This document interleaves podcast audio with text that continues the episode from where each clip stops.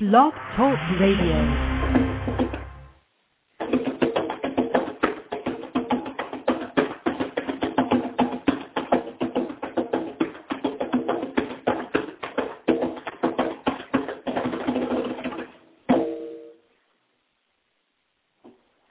Welcome to Blog Talk Radio's Grassroots Holistic Health Show for Saturday, October 9th.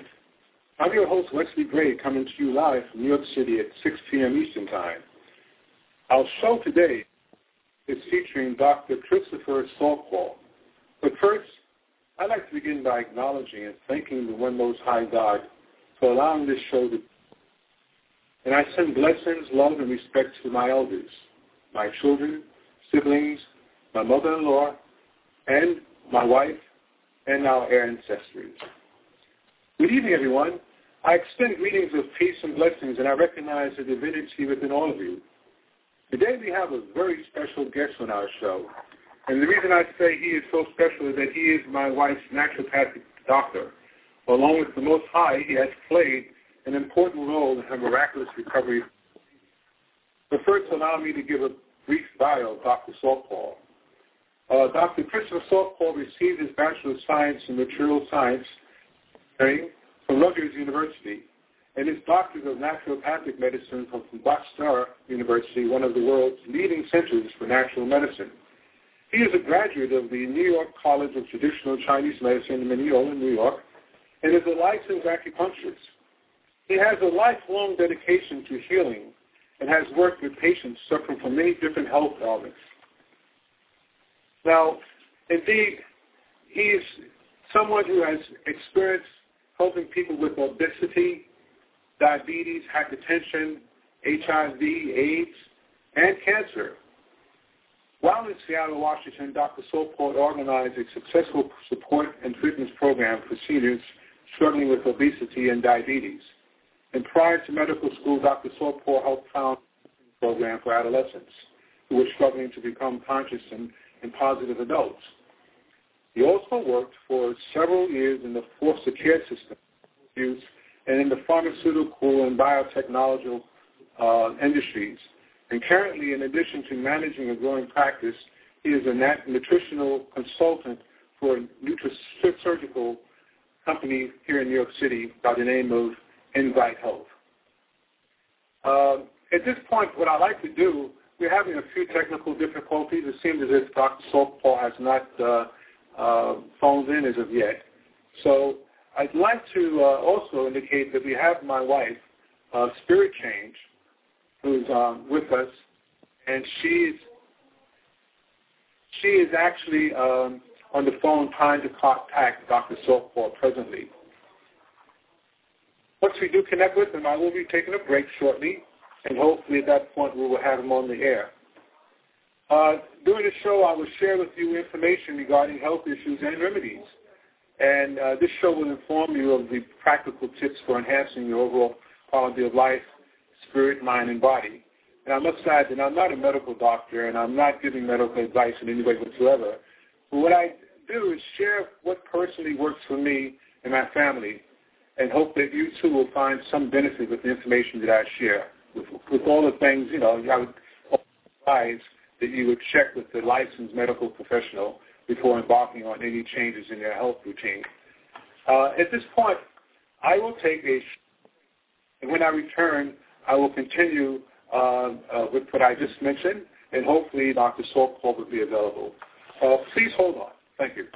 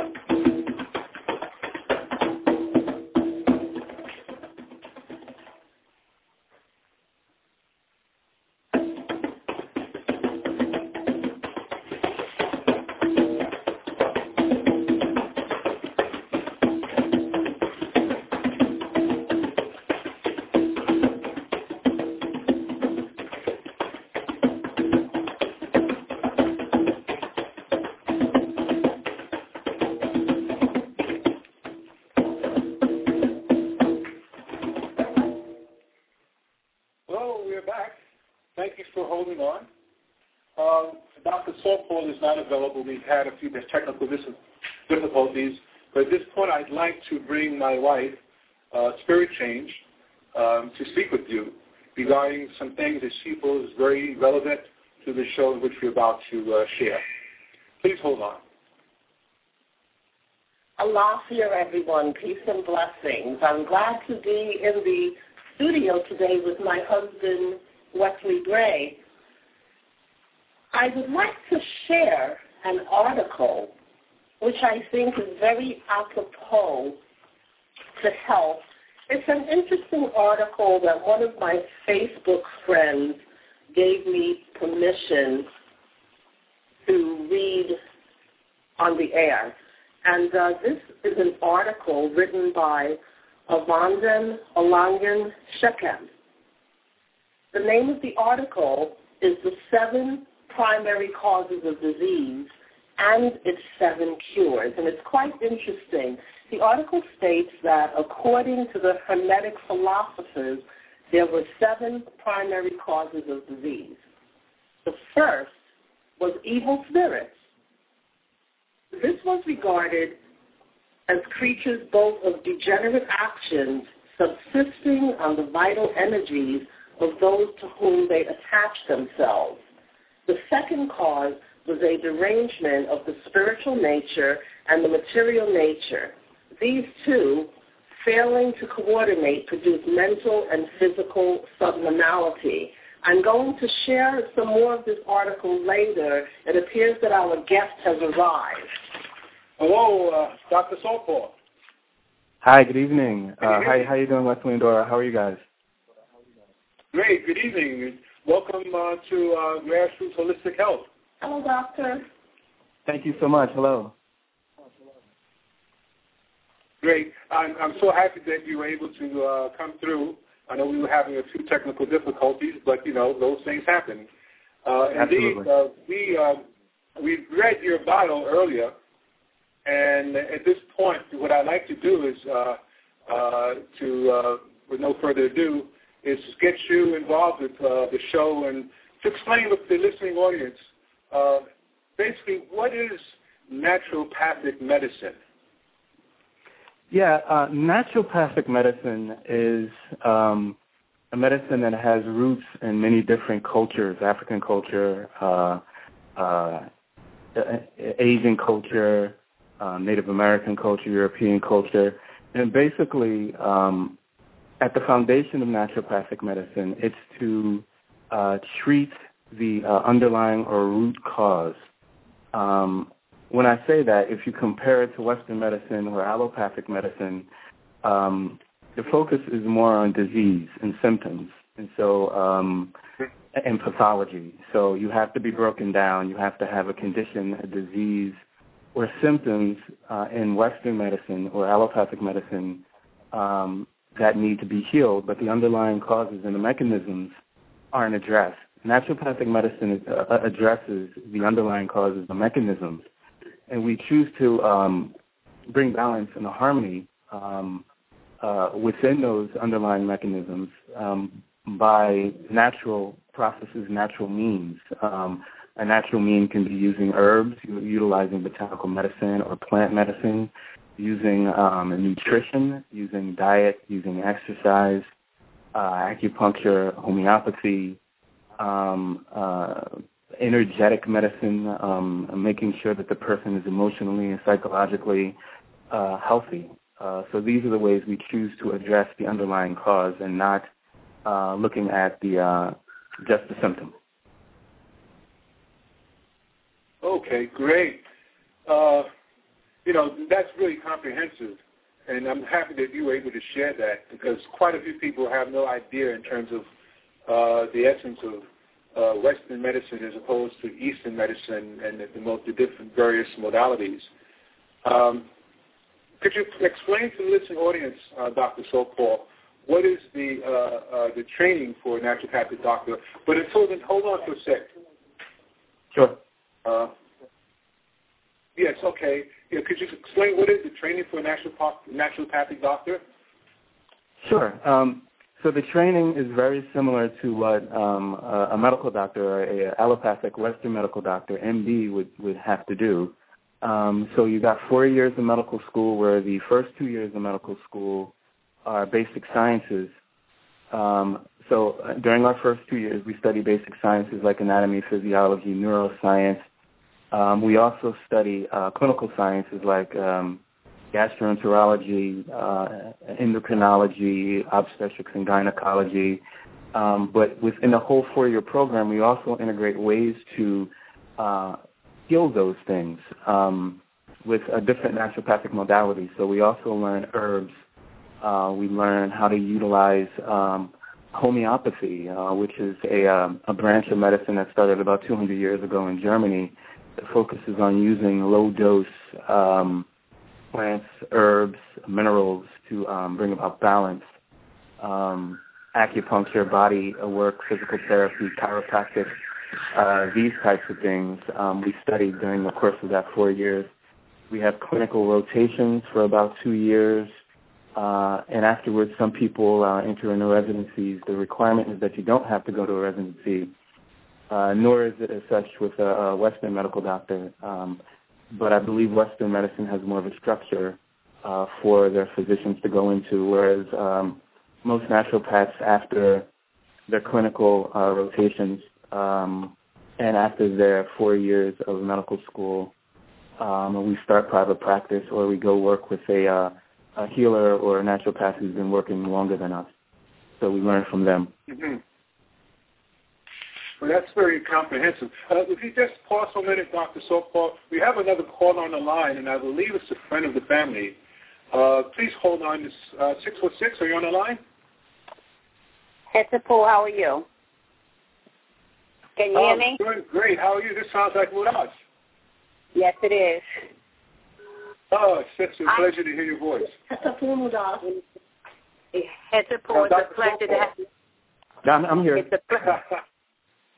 It's a pleasure to have the I'd like you to. Uh,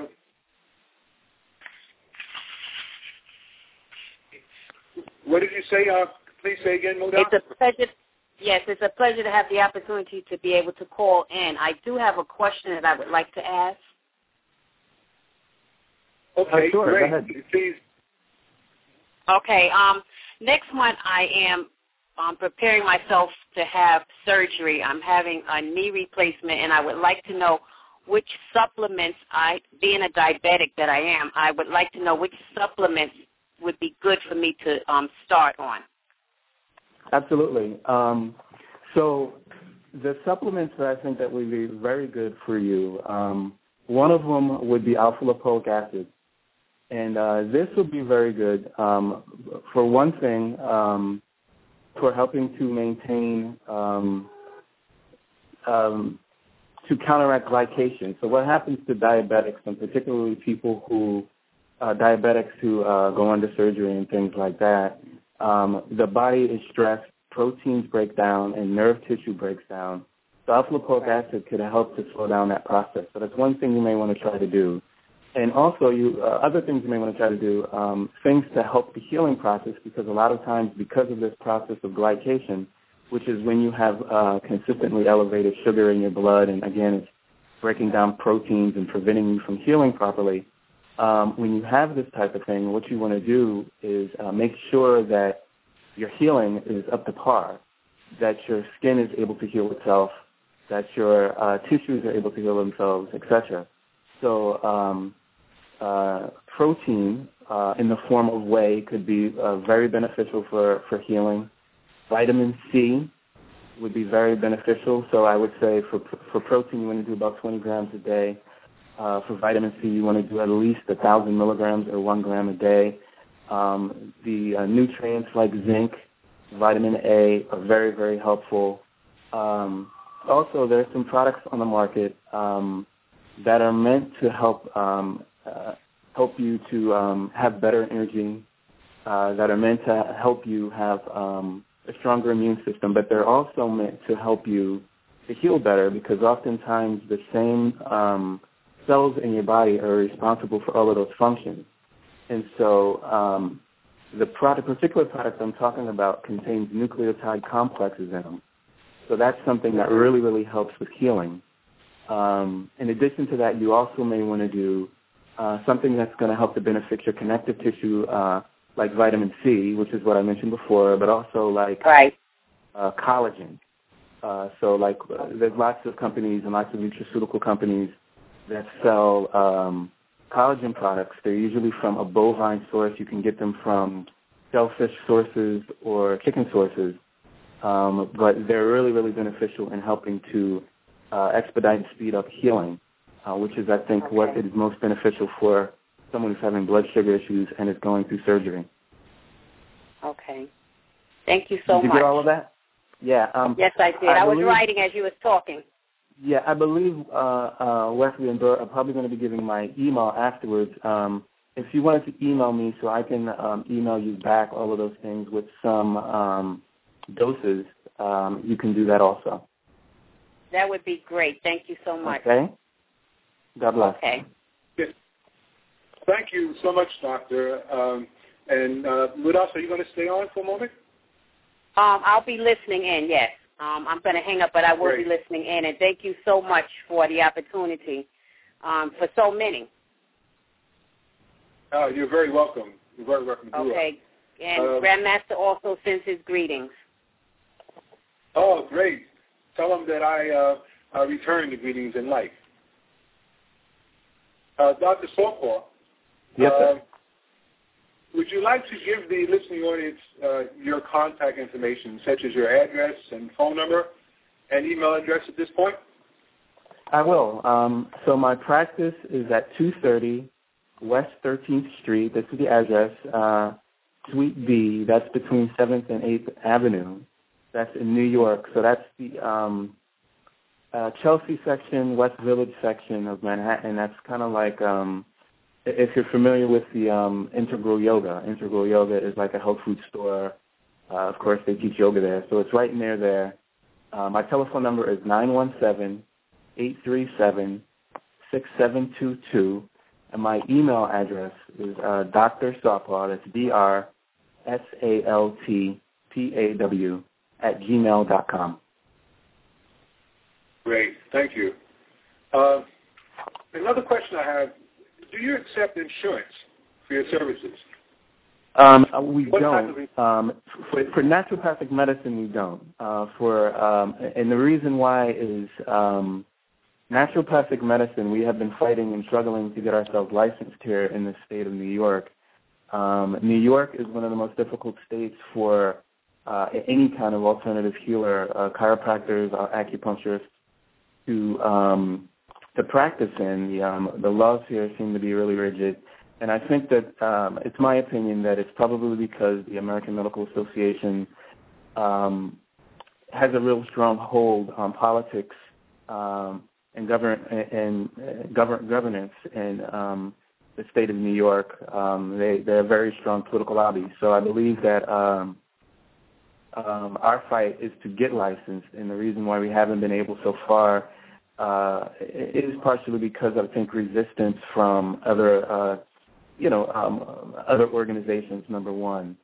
Um, and so the reason why we can't accept insurance and the reason why we can't do things like um, uh, run blood work and do um, uh, labs and uh, do kind of physical exams and things like that is because uh, we're not licensed yet. However, this is something that is um, um, uh, we're really fighting for, and we're um, we're making uh, tremendous strides um, however, acupuncture is licensed, so yes, that part of it is.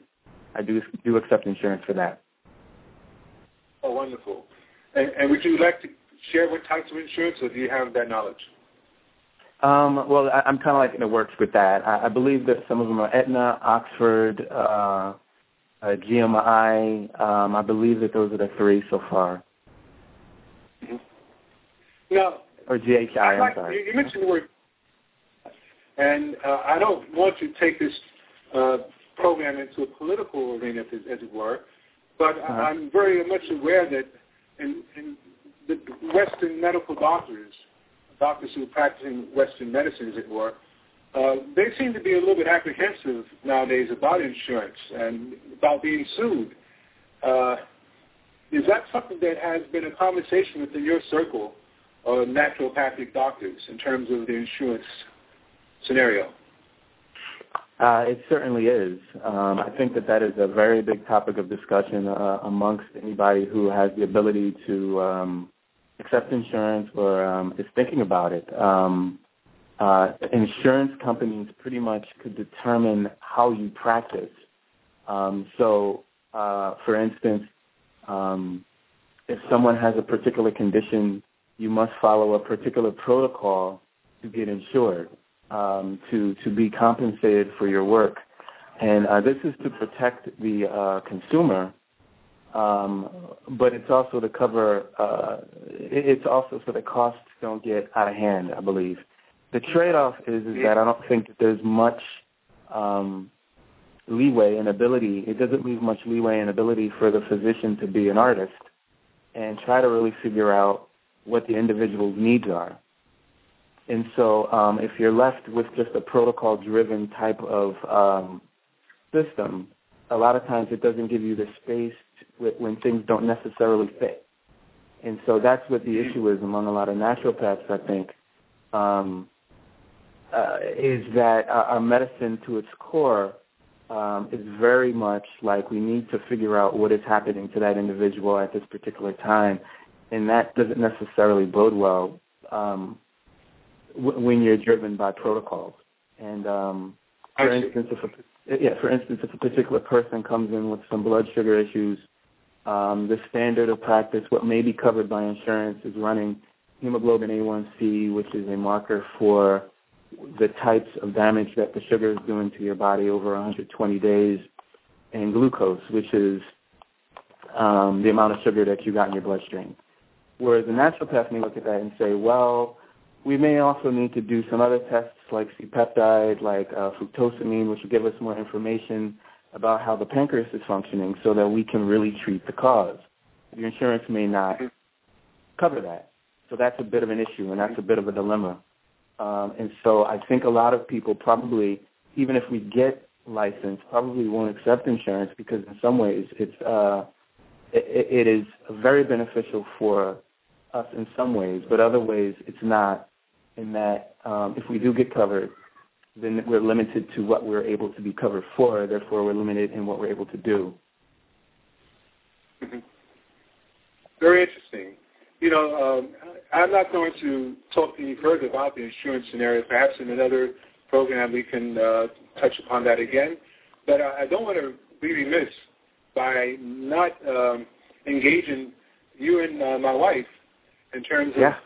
what was the experience, uh, what was the dynamics in terms of you assisting her in her miraculous recovery from diabetes.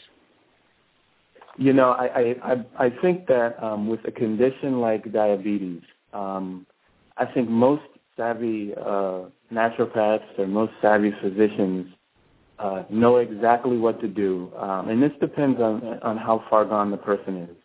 And when Dora came to me, um, uh, Dora wasn't very far gone. She she was in pretty good shape. She had a pretty good understanding of what was happening to her. But the thing that um, that made it most easy and made her recovery, I think, um, so profound and so pronounced is her ability to um, just do what she had to do. Like it's really simple. Um, when you have diabetes, um, you got to change your diet. You know, you got to get a diet that doesn't elevate your blood sugar, that doesn't uh, set your blood sugar um, uh, soaring. You know, you have to exercise. You must exercise. Um, basic lifestyle things you must do. Um, the part that I did was I um, I believe I put her on a very good nutritional plan. We talked about some emotional aspects of diabetes and what it meant to her. Um, but most of the work is hers with something like that. And I have to applaud her for all of the hard work that she did in following out the directions that I laid for her. And she had many questions and very valid and wise questions. Um, I think that it was a pretty rigid treatment plan because I think that with diabetes, you have to be rigid. Um, you, you've got to be pretty stringent. Um, and so uh, it was her willingness to to uh, to do that, to uh, walk that path, uh, that really led her to her her, her profound recovery. And so I, I would have to say that my interaction with her was one um, that was very inspiring in that uh, I see many people with this condition, and I know exactly what to do to get them better. Um, and it's no big secret, but it's it's that person's willingness to change their lives. That's very difficult. I mean, if you can get someone to really feel that and really recognize that and really take those steps that they need to make themselves healthy, um, and we can give the person support around that, whether or not it's emotional, uh, nutritional, uh, physical, we can give them support around that. But it's that person's work um, that's going to uh, lead to the positive results and really make me look very good, you know? Mm-hmm. So it's been a, a real blessing to uh, to work with her. Well, it was it was really a blessing that, that we were directed to you. Um, at this point, I, I, and my wife would like to share some things with the audience and with yourself, Dr. Sokol. Thank you. Oh, hello again, Doctor. I just want to thank you for everything. I thank you for your confidence in me. You're going to have me crying here on the radio in front of everyone. but you're you're absolutely right. Like when I came to you, I remember saying to you, I don't have space in my life to shoot myself with insulin or to be sick. And I really was willing to do whatever I had to do but I have to really give you like 75% of the credit because you knew exactly what to tell me to do. You knew exactly which supplements I needed to take and how they interacted with each other and you know, without the information, I could have been as determined as I wanted to be, but nothing would have happened. So I just so totally appreciate you. And I know in some of our conversations I've mentioned to you that I've become quite the advocate for natural healing modalities of diabetes. And on my radio show and just people that I meet at work and just everywhere, I'm always telling them, you don't have to suffer from this. You don't have to be hospitalized. And, you know, it's, it's just, it seems like, it seems complicated, but after you get a routine because like you said it's a lifestyle change. I had to develop a routine and once you develop that routine and once you know oh you know sugar just forget it. Anything that contains sugar just forget it. And it's it's really not easy. It's truly not an easy thing to do but once you start seeing those results forget it like there's no turning back and i i think it's like people who try to lose weight and they can't but then once they find what works for them and they start shedding the pounds, there's no turning back. Well, the same thing with natural healing for diabetes. Once you see your numbers go down, once you see that you can eat apples and bananas, and I eat bananas every day, doctor. I eat fruit, apples, I eat raisins. I eat everything. And my fasting blood sugar in the morning, like this week, my numbers were like 92, 93, 100, and like I'm eating but I'm eating now natural sugar, and I find it's not bothering me. So that's what happens once you reverse it. It's not that you can't eat sugar ever again. You just can't eat the detrimental kind of sugar. Absolutely. I mean, and that is so well said and well stated. And I thank you, um, uh, Dora. And I just want to say this again. Um, that uh, I knew that Dora was going to be fine, and I think that you know um, maybe you can speak to this when I'm done, but when, when Dora came and I said to her, listen, you're not even going to have a problem with this. This is going to be so fine because I just got the feeling from her that she was ready, that it was like, okay, I'm going to do this. And any person in this in the healing profession will tell you that is the type of person that you want to see walking through your door because um, they're going to be successful and they're going to make you look good. And um, this information and this, um, the, the, you're right. It is very specific. It is you have to do it the right way, and I can give you that. And I feel like uh, uh, um, um, I do that well. That's the part of it that I do well.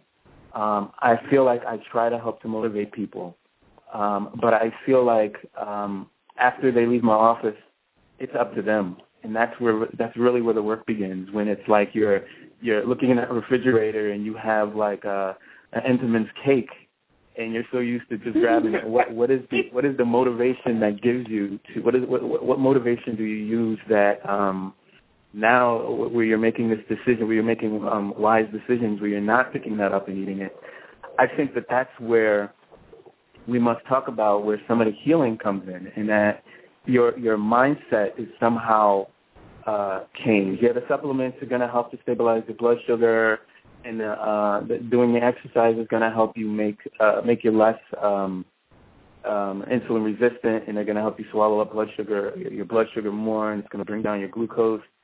And all of the science is there, and we all, you know, I know that part of it. But uh, what I'm fascinated by is that some people who I feel like um, could easily turn it around just uh, don't, and they just can't uh, kick that, but other people can. And I think that what I'd like to do is find a medicine for that. So whatever that is, um, I would like to find that, um, and that, because I really think that that's what's the key. It's just doing doing the work. You know, um, diabetes is one of those conditions that happens over a long, long lengths of time of not really treating your body right, not doing the right things. And so, usually, what I tell people is that, okay, so you've been, you know, maybe doing this or, uh, or doing this behavior for like 20 years. Don't expect to like wake up tomorrow morning after I give you the supplement program and your blood sugar problems are all all together. This is going to be work and like, uh, I have to give it to you again, Dora. Most people do not want to hear that. And, and what is key is that when you, uh, what is key and what's key to understand about natural medicine is that when you see a, naturopathic doctor, we want you to do the work. That's that's how you're going to get better. It's about a lifestyle change always. It's not about a medicine um, temporarily making you feel better. It's about um, you bringing balance in your life in all aspects, even even the motivation that you have for not picking that Entenmann's cake up, right? Uh, that's a change. How, do, how, how does that happen? It happens through work somehow. So, again, congratulations. Oh, thank you so much, Doctor. But I also have to mention the element of fear. Fear is an incredible motivator. I flipped out when they told me I had to stick myself with needles. That just that's just not acceptable. My hands would shake every time I would have to inject myself. That's one of the most frightening, traumatic things that has ever happened to me in my life. So for people who are listening, who may be pre-diabetic, I've, I've heard that term, pre-diabetic. It means if you cut out the sugar now, you, you won't end up on insulin. That's what pre-diabetic is that they're telling you, hey, your next step is insulin. So, it, you know, fear is an incredible factor. The fear of you can go blind. The fear of you can have your limbs amputated. I mean, you don't need to be a rocket scientist. I know many people aren't motivated, but if people come face to face with, okay, this is not a thing where Oh, I, I remember when I was a kid. I'm in my 50s, and I remember when I was a kid, diseases such as diabetes, and back then they used to call it, she has the sugar. You know, it was called the sugar. Right, right. like, maybe you might once in a while hear of someone who had it, but now I'm look, looking at these statistics, and there's 25 million Americans who have been diagnosed with it, and another 3.7 million Americans who are walking around like I was who don't even know they have it. So that's not a, you know, to me, that's an epidemic. And if people that are listening to this have family or friends, fear is an incredible motivator. That condition of diabetes can make you go blind. It almost happened to me. Mm-hmm. Okay? It can cause you to lose your eyesight. It can cause you to have to have limbs amputated. Okay? There are so many things that you just don't want to have to deal with. And I think if people really understood the ramifications, they would do like I did. Um, when I came home from the hospital, my husband and I went in our refrigerator and our cupboard. We read labels. We threw away anything that remotely resembled having sugar in it. Anything labeled fructose, corn syrup. Right. I didn't know about fructose and high fructose corn syrup, and I didn't know what those terms meant. You know, like, and and I guess you wouldn't unless something happens or unless that's what you study. Most people are like, yeah, you read labels and you see a lot of things, and it's like, okay, whatever. So I'm big time advocating for people to read labels, do the work, you need to be afraid of getting the disease. Fear is an incredible motivator. It will force you to do things that you never thought you could do before. Well, speaking about fear, I'm happy you mentioned that. Uh, Dr. Saltpaw, I'm not sure, but perhaps you've heard uh, former President Bill Clinton has now embraced a vegan uh, lifestyle. His diet is now completely vegan. And yeah, I have, have heard that. Yeah. Uh-huh. You have the likes of Russell Simmons, who's now a good friend of Deepak Chopra, by the way. He's vegetarian, practices yoga, you know, breathing exercises and so forth. And I've experienced on Facebook quite a few of my young friends, even those from the hip hop community, are embracing vegetarian, if not vegan, um, diets. So I'm encouraged as a young man of 66 years of age who's been a vegetarian for going on some 24 years, I feel encouraged. I feel that indeed we have the uh, possibility of a, a, a change in consciousness in terms of how we take care of our body. Uh, I happened to be with my wife in Prospect Park, Brooklyn, New York, and I had the pleasure of meeting, um, it was a, a children's-oriented walkathon, uh, about 5K, three miles, and um, the gentleman, Vince uh, uh, Ferguson, who's the so-called uh, uh, czar of fitness here in New York City, had two guests uh, that he had introduced to the group of us, about maybe 300 people, uh, Damien and Nicole Gurganus. And they were uh, contestants in the uh, Biggest Loser a couple of years ago and uh, didn't win. But uh, uh, Damien had such a gregarious and, uh, you know, uh, sincere and humane personality that he was really the hit of the show for quite a few weeks.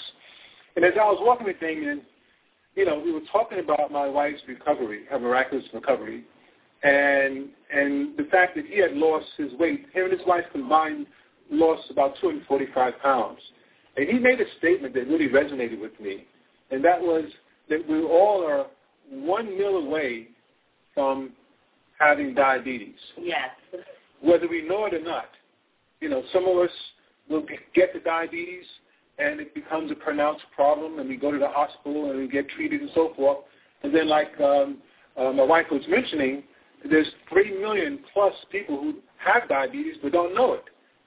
And I wanted your take in terms of like we're approaching the holiday season. I know we eat a lot of sweets during this summer and so forth, but we really go bonkers during this time of the year. You know, Thanksgiving, Christmas, and if you have a birthday on top of that and someone getting married, well, you know, you're really out there in deep waters. What is your take on that, uh, Dr. Paul? You know, I think that um, behaviors are learned from um, uh, home. You know, you you uh, you learn things from your parents, and uh, um, you you uh, pretty much follow those same behaviors. Um, one of the things that I had to say when when Dora was mentioning statistics, and to tie to tie what your your question is, you know, the growest, the, the fastest growing population of diabetics in our country are our children, right? Our, our children are uh, being diagnosed with obesity and diabetes at a higher rate, and especially children of African descent. And um, I know we see it in our community, and so this is becoming a huge problem.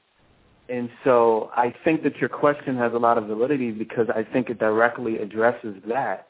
Um, yeah, this is something that is ingrained in our culture. What we choose to eat uh, for our holidays uh, is is is a small part of it. I think, though. I think what you know, what do we choose to eat for our breakfasts? And this is one of the things that I talk to Dora about.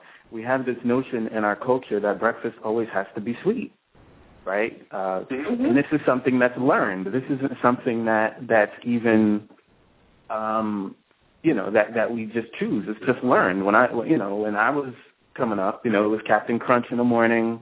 It was uh, pancakes with a lot of Aunt Jemima um, syrup, and um, yes. there were you know it was it was no other choices. We learn.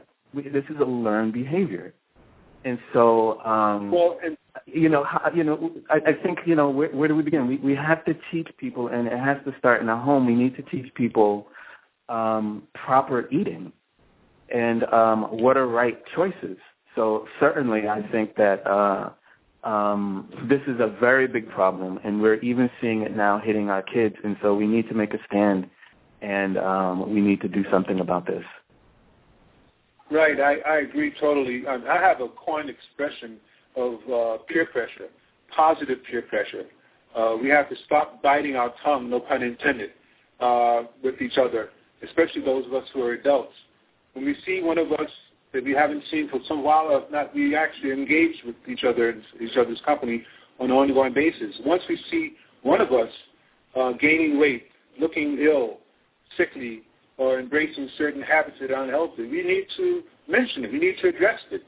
And and we talked about, you know, with all of us actually being African American on this uh, particular shows uh, engaged with this conversation, uh, we have to go back to the history, you know, in terms of when we came from Africa uh, by force and were uh, in, in, in involved with being enslaved and uh, forced to live on a plantation, as it were.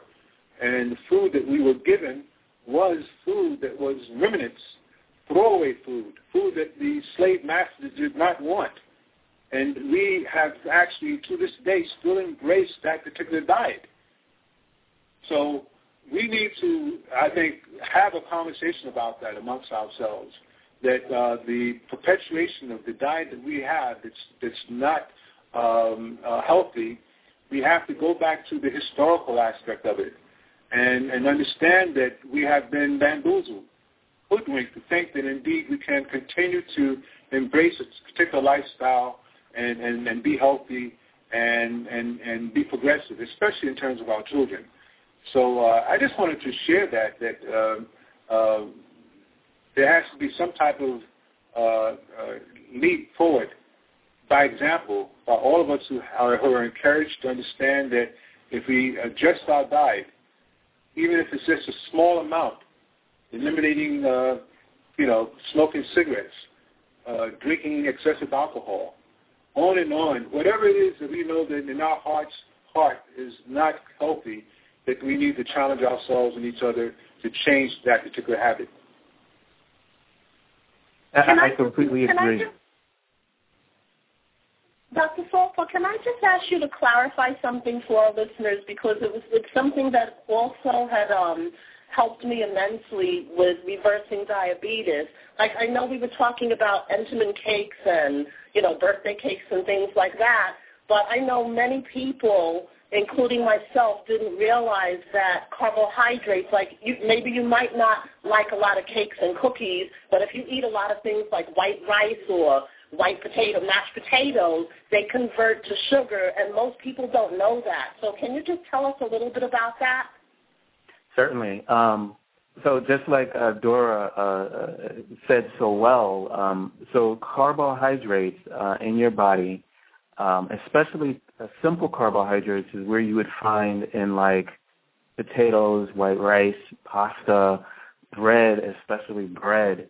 Uh, and think about the, the food groups that I've just met, uh, I've mentioned, and how many times and how accessible those types of foods are.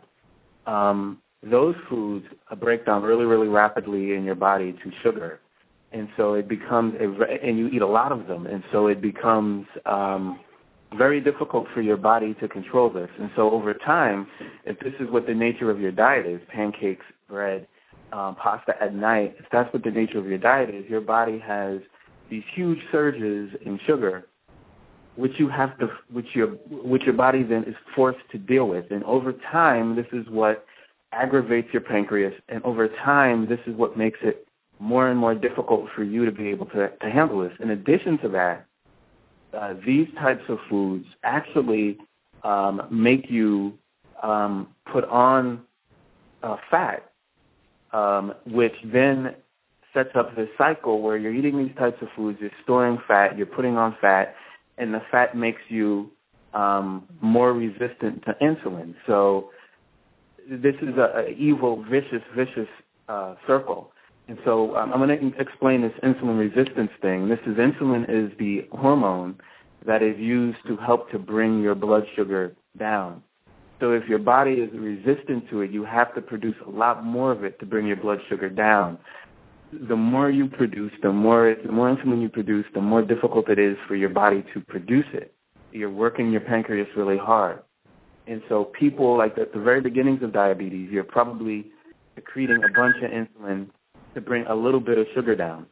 And so um, you know, if you continue along this cycle, you begin to not be able to produce insulin anymore. You kind of burn your pancreas out, which is why you have to start um, utilizing uh, exogenous insulin or insulin injections, things like that. So yeah, th- these types of foods are uh, very dangerous. Um, other carbohydrate or carbohydrate dense uh, vegetables, even like uh, you know, like uh, carrots, for instance, have a lot of sugar in them.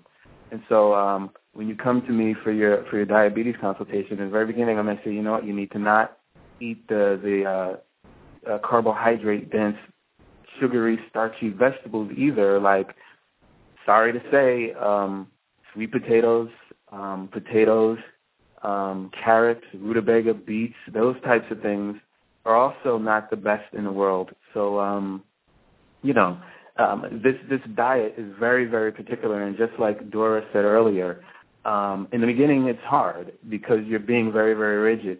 But it's not like you can never eat those foods again. You'll be able to get yourself to the point where your body's now able to handle uh, certain loads of carbohydrate. Your body's able to produce the insulin that it needs to bring that down.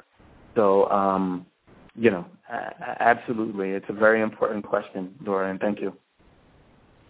Oh, and thank you so much, Doctor.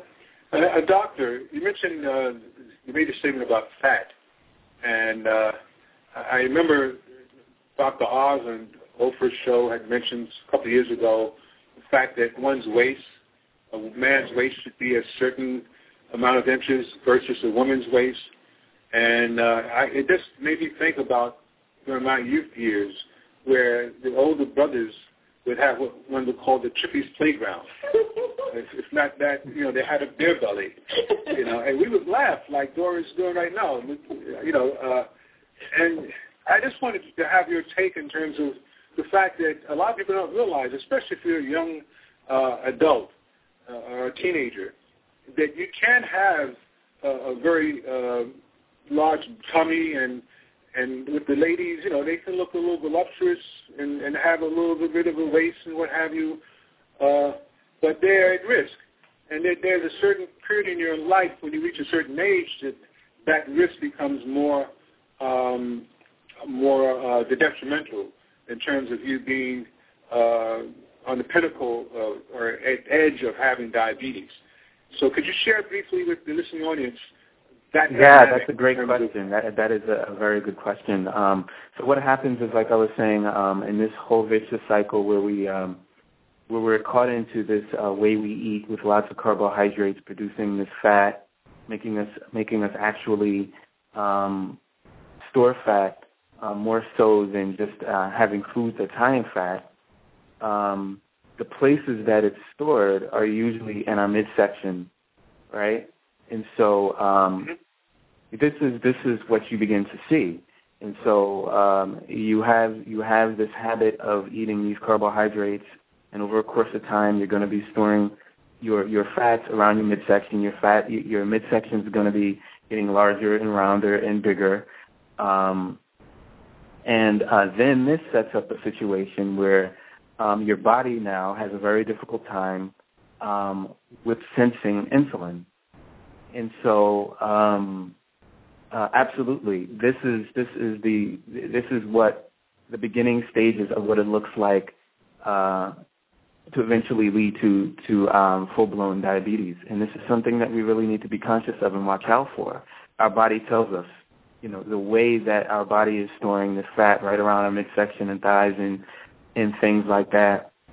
Um, it's very telling, and um, you know, it, it is definitely uh, sometimes in a lot of cases the first thing we see um, when a person's at that metabolic syndrome or that syndrome X, where they have um, not only because of the fat storage, they have maybe some high blood pressure, they have their cholesterol could be high, uh, their triglycerides or their other uh, lipids in their blood blood could be high, they have insulin resistance, they have this weight around their midsection you know that that's one step before having full blown full blown diabetes, and we see that in a lot of people. And I think that when Dora says those three million people who are undiagnosed, I would I would say the next step is look at the people around you who don't have diabetes, who have a big big a big midsection like that, and chances are they may be one of those three million people. And not to laugh at it, but that's just the truth about it. And um, um, again, that's a really excellent question. But again, this is something that you see in the very beginning, the beginning stages of uh, this condition. And you know, I, I also have to mention that I had one patient, and you know, I'm not able to discuss names or anything like that, of course, but I had a patient who was uh, a very, very uh, thin um, young man. He was like 24, um, very thin, um, uh, muscular. Although I think that it was probably because he um, was young and not because he was working out.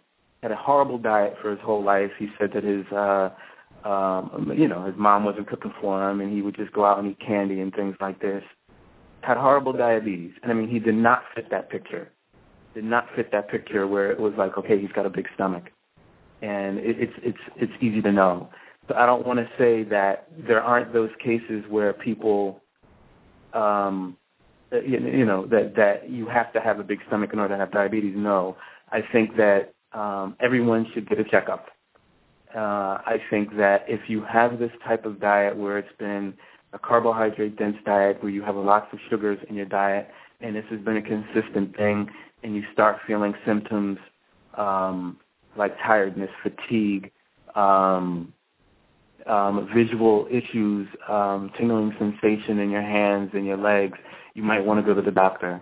Um, because although you may not fit the picture uh, the physical picture with a big stomach um, and things like that of someone who may be diabetic, uh, diabetic or overweight certainly may have it, and this is something that we're beginning to see even more and more now um, in our in our community is um, people who don't necessarily fit that that uh, that image that we have of what a diabetic looks like of somebody who's overweight, of someone who's got this big stomach. So that's something else that we have to really stay up on top of it's not just the way that the person looks, um, but also um, um, what their symptoms are, how are they're feeling. You know, um, that's that's all really very important and really really uh, uh, very uh, uh, you know um, very telling. Well, great. Uh, thank you for uh, uh, sharing that with us, uh, Dr. Saltpaw. Uh, we have about eight minutes uh, left in the program. And uh, it's amazing how when you're having fun and, and dealing with serious uh, issues and information, how fast time can go. So I want to thank you for um, coming on this show, and I look forward to you know I hope this is not your last time, uh, but we'd like to have you on again. And there's other areas that I like to cover, such as exercise and and uh, cancer, heart disease, high blood pressure, things of that nature which also coincide uh, and in, are in tangent with the risk of diabetes. Uh, very quickly, uh, Dr. Saltpaw, I'd like you to give the audience uh, your address and phone number in particulars. Okay, thank you. Um, my address is 230 West 13th Street, Suite B. Um, that's between 7th and 8th Avenue, in New York, New York. Um, so that's uh, near Integral Yoga, um, in the West Village um, uh, section of Manhattan. My telephone number is nine one seven eight three seven six seven two two. My email address is Dr. Dr. Uh, Saltpaw. I'll spell that S-A-L-T-P-A-W at gmail dot com. Great. Uh, again, thank you so much, Doctor. Uh, thank you so much say, for the opportunity. I had a wonderful time. You're welcome, and and I, I likewise, I really enjoyed you. Thank you, Doctor. Thank you, Dora. It's wonderful seeing you, and it's uh, always a pleasure speaking to you. Okay, as I was mentioning, um, we are having uh, shows every Saturday at 6 o'clock, and we be, we'll be having additional shows during the weekdays. I must add, though, that I'm not a medical doctor myself, and I'm not here to recommend any treatments or make any diagnoses. Um, what I'm here to do is to share information about the health practices which my family and I engage in and which work for us. And I suggest that before trying anything new, that you consult with a licensed medical practitioner. With that being said, I must also share with you the fact that I use a product which is named Fruta Vida, which is an energy drink which has several benefits it has assisted me and my wife in maintaining a comfortable energy level during the day, and it also has uh, helped my wife with uh, the capacity, the capacity to lose unwanted pounds and, and assist her with her treatment for diabetes. Um, perhaps, honey, you'd like to share with the audience your benefits that you've experienced? Oh, surely. And as, as my husband said, before you try anything, you know, check with your doctor because I did mention it to Dr. Saltpaw before I tried it, and he said, well, try it and, you know, see how your body reacts to it. And my reaction was it helps me maintain my blood glucose level, levels, and it also assisted me in losing weight. And I actually did, um, I guess I used myself as an experiment by seeing how my blood glucose levels were while I was using it. Then I stopped using it for a few weeks to see if there was any change. So those are things that you can do, you know, with yourself. You can, within reason, experiment and see how something is affecting you. Right. Now, if you're interested, uh, you're able to acquire a free bottle of Frutavida uh, free of charge. You just have to pay for the shipping and handling charges. And uh, you can go to the website, which is www.tryfrutavida.com forward slash 45522. That's try, T-R-Y, fruta, F-R-U-T-A, Vida, V, like in victory, I-D-A dot com forward slash 45522. And by the way, the link is on the page of this show. So if you do try it, I, I would love for you to email me after using it for about seven days or so and let me know how your energy level has changed. You'd be surprised. And I almost forgot to mention that I'm also training for my 14th New York Marathon, which is next month, November 7th. I ran my marathon some 30 years ago for the first time, and at 66 years of age, I can truly appreciate the adage that was introduced to me when I first started running, and that is that the body does keep score. So yes, indeed, we have to be careful about what we put into our body and what we do to our body because it's like an investment. You know, we do get a return on that investment in proportion to the consistency and the intent of healthy habits and the lifestyle that we have. Um, I didn't mention earlier, but Dr. Saltpaw uh, is associated with a company named Invite Health, and they have several stores throughout the New York area.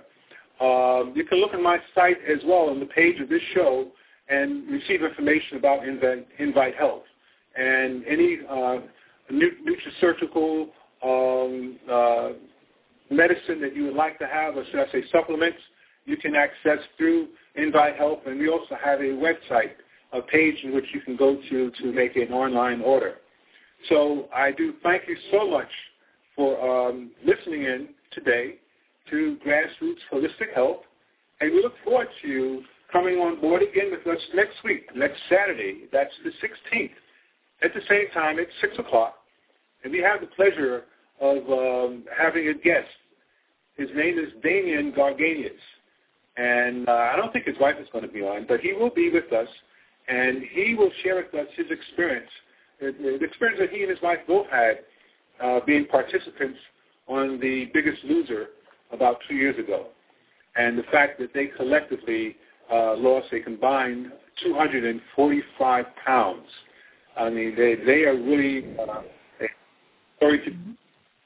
So again, thank you so much for listening in, and uh, I will end as I begun by paying homage to uh, our ancestors, to our elders, to my mother-in-law, my children, my siblings, and most of all to my wife for indeed assisting me in being who I am and engaging with you that health. Have a pleasant night and a blessed weekend.